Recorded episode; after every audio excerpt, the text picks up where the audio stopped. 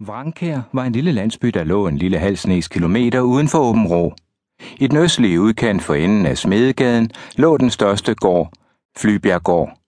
Alt det øvrige gårde var ved udstykning i forbindelse med landboreformerne for et par hundrede år siden blev spredt ud over hele sognet.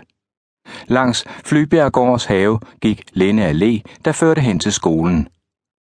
De fleste af indbyggerne i byen var enten håndværkere eller arbejdsmænd, som om sommeren gravede tørv, men om vinteren nu og da havde et par dages arbejde som daglejer ved bønderne.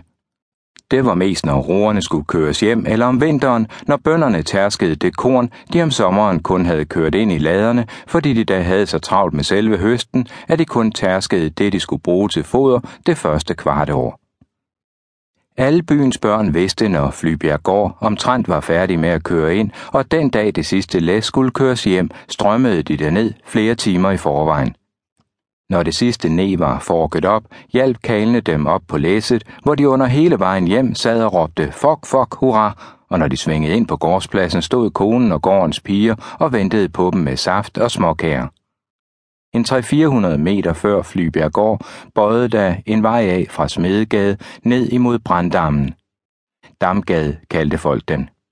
Hvor Damgade og Smedegade mødtes, var en af byens største kryds, hvor de voksne, især mændene, tit stod og holdt snak på sommeraftener, mens kvinderne i de nærmeste huse, hvor de havde let ved at høre, hvad der blev sagt, sad med et vindue åbent og fulgte med i diskussionerne.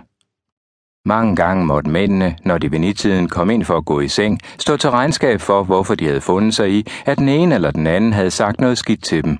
At du vil finde dig i, at han kaldte dig idiot og en nar.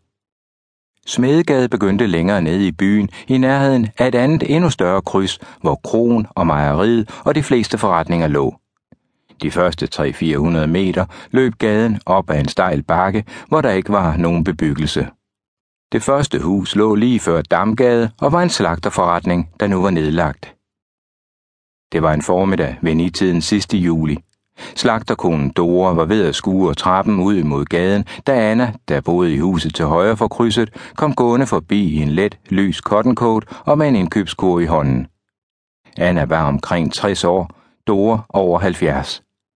Nå, er det dig, Anna? Skal du allerede langs? Tja, for jeg står jo op allerede ved sekstiden for at smøre madpakke til Johannes og lave kaffe til ham, og så synes jeg ikke, det kan betale sig at lægge sig igen, for jeg kan alligevel ikke falde i søvn. Derfor giver jeg mig til at ordne huset, når han er kørt, og hvad, det er jo begrænset, hvor lang tid det kan tage, nu børnene er hjemmefra. Bare det var mig, men jeg har jo, forresten, har du set noget til Terkel i de sidste dage? Nej, det er da rigtigt. Det har jeg slet ikke tænkt på.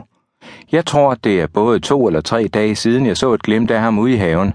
Hvad må han lave? Jeg ved det ikke, og jeg har endda holdt øje med huset uge og brugt siden i går eftermiddags, da jeg havde fået min middagssøvn, men han er der ikke. Ja, så skulle han da være død. Nå, han har da ikke snakket om, at han har fejlet noget. Det ved du aldrig med sådan en gammel trump. Pludselig vil hjertet ikke mere, og så ligger de der. Det kan der selvfølgelig være noget om.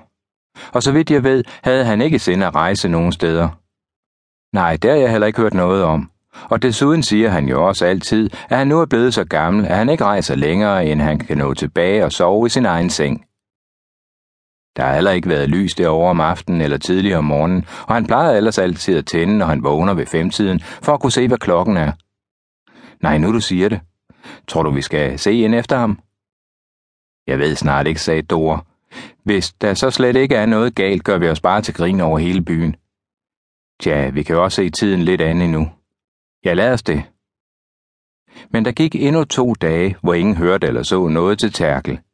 Søndag formiddag stod Johannes, Anna, Markvart, Dora og endnu flere af naboerne ude i gadekrydset og snakkede om, hvad der der kunne være i vejen. Skal vi da ikke nu prøve at gå det ind og se, om der er noget i vejen med ham, sagde Dora. Jeg er i hvert fald ikke meget for det, hvis han så ligger død derinde, sagde en af konerne.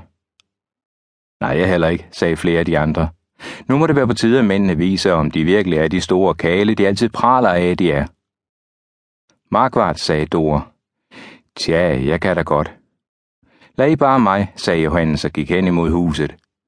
Alle de andre fulgte langsomt efter ham. Han stod først lidt og kiggede på døren. Jeg kan vel ikke tillade mig sådan uden videre at slå den i stykker, sagde han.